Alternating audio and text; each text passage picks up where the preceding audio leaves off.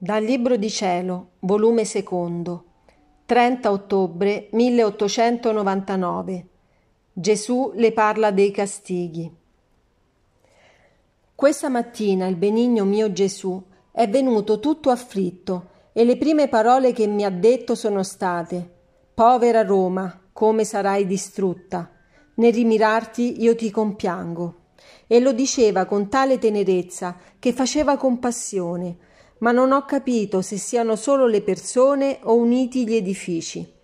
Io, siccome avevo l'ubbidienza di non conformarmi alla giustizia, ma di pregare, perciò gli ho detto Mio diletto Gesù, quando si parla di castighi non bisogna più contendere, ma di pregare solamente.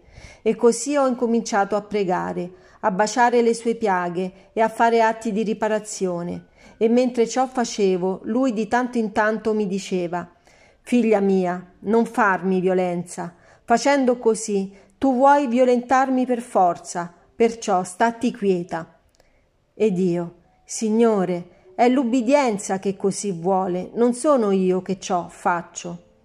Lui ha soggiunto il fiume dell'iniquità è tanto che giunge ad impedire la redenzione delle anime e la sola preghiera e queste mie piaghe impediscono che questo fiume impetuoso non se le assorbisca tutte in sé.